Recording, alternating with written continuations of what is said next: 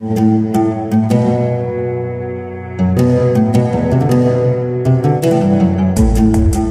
نام خالق یکتا. سلام. به حکایت های شیرین خوش آمدین. داستانی پندآموز از تاریخ پیامبران براتون آماده کردیم. لطفا تا انتهای ویدیو ما را همراهی کنید.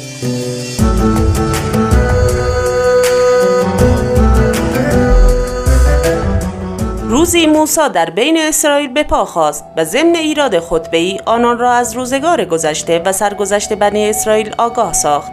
بیانات او به حدی بنی اسرائیل را تحت تاثیر قرار داد که اشک را از دیدگان آنها جاری ساخت.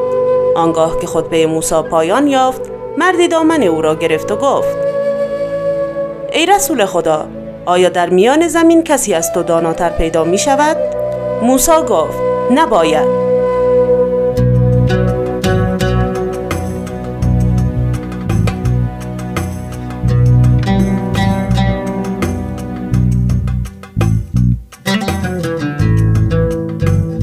مگر او بزرگ انبیاء بنی اسرائیل و در هم شکننده فرعون نبود او صاحب معجزاتی همچون ید بیزا و عصا بود و به کمک آن دریا را شکافت.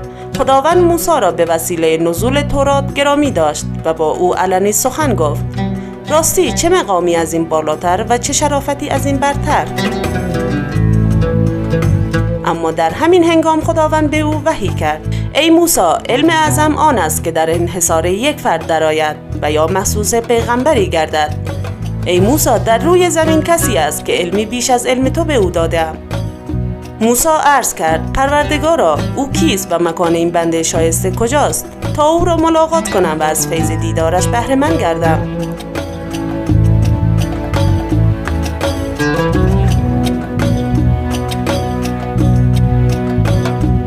خداوند در پاسخ فرمود این مرد در جزایر بحرین زندگی می کند و او را در آنجا می توانی ملاقات کنی. موسی نشانه دقیق آن مرد را از خداوند سوال کرد. خداوند فرمود راهنمای تو این است که یک ماهی بردار و در زنبیلی بگذار. هر کجا ماهی را از دست دادی آن مرد را پیدا می کنی موسی وسایل سفر خود را آماده کرد و به همراه خدمتگزار خود یوشه ابن نون به راه افتادند. زنبیل را هم بر دوش او گذاشت. و طبق دستور ماهی را در آن نهاد. موسی عهد کرد تا آن مرد را پیدا نکند آرام ننشیند. حتی اگر روزها و سالها طول بکشد.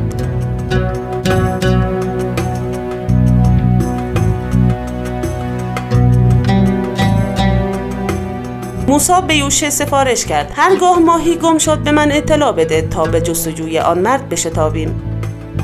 وقتی به بحرین رسیدن خواستن کنار آب دریا قدری استراحت کنند که ناگهان موسی خوابش برد. در همان حال از آسمان بارانی بارید و ماهی به قدرت خداوند تازه و زنده شد و خود را به دریا انداخت. وقتی موسی از خواب بیدار شد یوشه را نیز بیدار کرد و به او گفت آماده شو که سفر خود را ادامه دهیم. موسا و همراه خود مقداری از راه را پیمودند. موسا به او گفت غذا را بیاور که ما در این سفر خسته شدیم. چون یوشه خواست غذا را از داخل زنبیل بیرون بیاورد متوجه شد که ماهی در داخل زنبیل نیست. موسا گفت مگر نگفتم اگر ماهی گم شد به من اطلاع بده؟ یوشه جواب داد همان موقع که در کنار دریا خوابیدی باران بارید. ماهی زنده شد و به آب پرید ولی چون خواب بودی نخواستم بیدارت کنم. و سپس هم فراموش کردم. در این هنگام موسا طعم پیروزی را احساس کرد و گفت این پیش آمد همان بوده است که طالب آن بودیم. آماده شد تا به همان مکانی که ماهی را از دست دادیم برگردیم که ما به هدف خود نزدیک هستیم.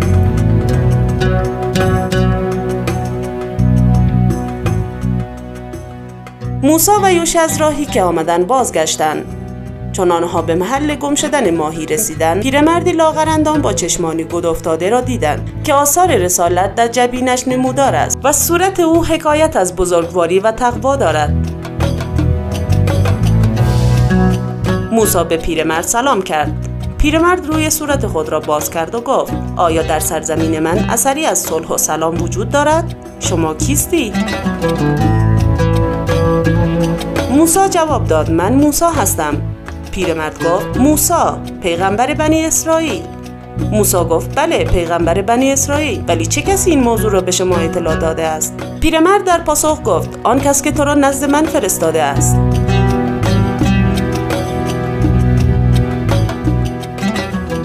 موسی دریافت که این پیرمرد همان گم شده و مراد اوست. پس در گفتار و کردار خود نهایت ادب را مراد کرد و گفت ای بنده صالح خدا آیا به مردی که در راه دیدار تو رنج و سختی دیده است اجازه می دهی تا از نور علم و چراغ هدایت تو بهر من شود و خود را پیرو و مرید شما گرداند؟ خزر به موسی گفت تو نمی توانی در مصاحبت با من دوام آوری زیرا صبر تو کم است. اگر با من همراه شوی اموری را که به ظاهر ناپسند و در باطن حق است از من می‌بینی. و شما نیز مانند سایر افراد بشر که به حکم کنجکاوی علاقه من به جر و بحث و جدل هستند دست از اعتراض بر نمیداری و تا به تحمل آن را نداری. موسا که شیفته علم تشنه معرفت بود گفت به زودی و به خواست خدا مرا صابر و شکیبا میابی و من نافرمانی تو را نخواهم کرد. خزر گفت اگر می‌خواهی با من همراه شوی باید قول بدهی که در برابر کارهای من صبر کنی و هرچه از من دیدی سوال نکنی. تا سفرمان به پایان رسد. آنگاه علت انجام آن کارها را به تو خواهم گفت. تا خاطرت آرام و آسوده گردد.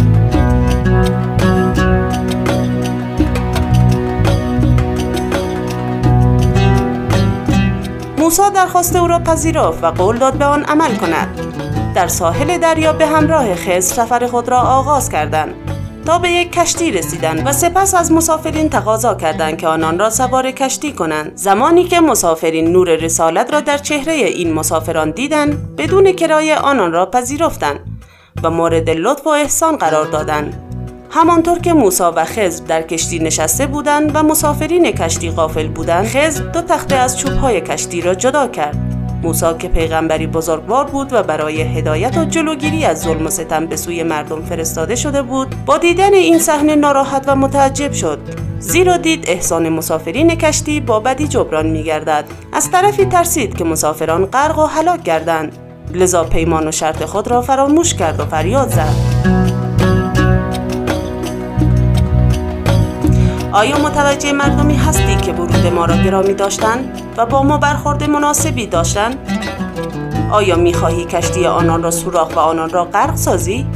به راستی که کار بزرگی مرتکب می‌شوی در این هنگام خزر نگاهی به موسی کرد و فقط پیمان او را به خاطرش آورد و به او تذکر داد که قبلا به تو گفتم نمی‌توانی دست از پرسش و اعتراض برداری و تاب و تحمل و شکیبایی لازم را نداری چون موسا به اشتباه خود پی برد با تأسف و ناراحتی از خزر عذرخواهی کرد و گفت ای خزر مرا به علت فراموشی بازخواست نکن و مرا از رفاقت و فضل دوستی با خود محروم مگردان که بعد از این بر شرط خود استوار خواهم بود.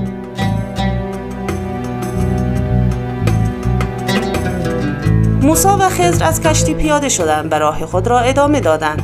این ماجرا گذشت. تا اینکه در راه کودکی خوش سیما را دیدند که با همسالان خود مشغول بازی بود. خزر آن را صدا کرد و به گوشه ای برد و او را کشت. موسی از دیدن این منظره بسیار دلگیر و ناراحت شد و باز سوال کرد آیا انسان پاکی را بی آنکه مرتکب قتلی شده باشد کشتی؟ به راستی کار زشتی مرتکب شدی. خزر رو به موسی کرد و بار دیگر پیمان او را متذکر و شرط او را یادآور شد و آنچه به موسی در مورد کنجکاوی گفته بود به خاطرش آورد و ادامه داد مگر من به تو نگفتم که نمی‌توانی همراه من شوی و صبر و شکیبایی لازم را نداری. موسی شرمنده شد و فهمید که دوباره اشتباه کرده و برای او شایسته بود که صبر می‌کرد و زبان به اعتراض باز نمی‌کرد تا اینکه خزر حقایق را برای او بازگو کند. تا از آنچه نمی‌داند آگاه گردد.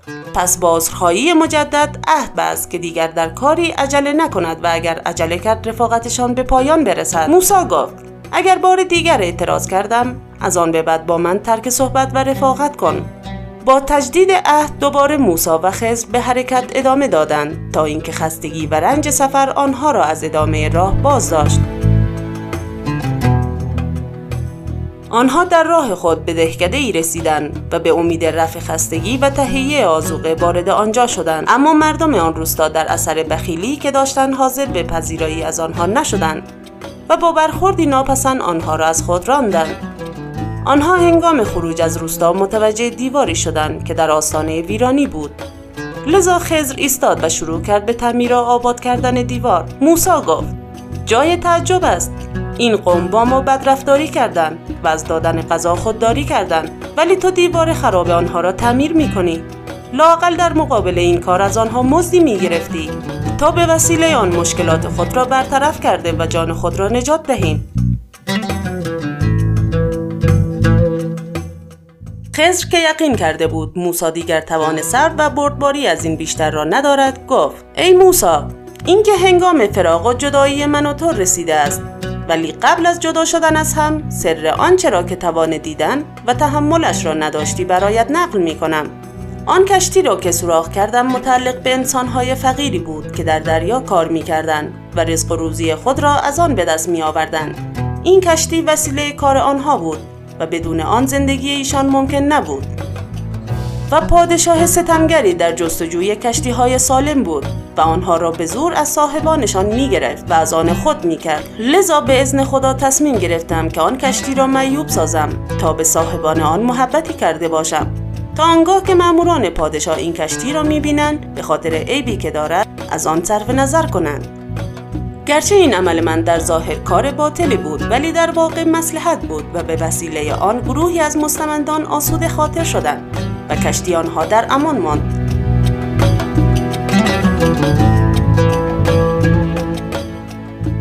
و اما کودکی که او را کشتم شخصی ناپاک و بدرفتار و همواره موجب آزار و اذیت مردم بود و مردم از او متنفر و در عذاب بودند در حالی که پدر و مادر او مؤمن بودند و چون غریزه پدر بر دوستی فرزند بنا شده است و از حق آنها دفاع می کند من ترسیدم که این تعصب سبب شود که این فرزند پدر و مادر خیش را نیز بر روش خیش بکشاند و آنان را در وادی کف و تغیان گرفتار سازد. ناچار به امر خدا او را کشتم تا دین پدر و مادرش حفظ گردد. این دعا کردم که خداوند فرزندی شایسته و مهربان برای آن دو کرامت کند که از هر نظر بهتر از او باشد. اما آن دیواری را که تعمیر کردم به این جهت بود که خدا به من وحی کرده بود که در زیر این دیوار گنجی متعلق به دو کودک یتیم پنهان است و این گنج را مردی ساله برای دو فرزند خردسالش در آنجا دفن کرده است. من خواستم این دیوار را حفظ کنم تا کودکان یتیم بالغ و بزرگ شوند و گنج خود را که حلال و مختص آنهاست بیرون آورند. من خواستم این دیوار را حفظ کنم تا کودکان یتیم بالغ و بزرگ شوند و گنج خود را که حلال و مختص آنهاست بیرون آورند. و به وسیله آن امور زندگی خود را بگذرانند. البته این را هم بگویم که من این کارها را به علم و اراده خود انجام ندادم بلکه وحی و ارشاد الهی مرا راهنمایی می‌کرد. و این دلیل آنچه بود که تو صبر و توان آن را نداشتی.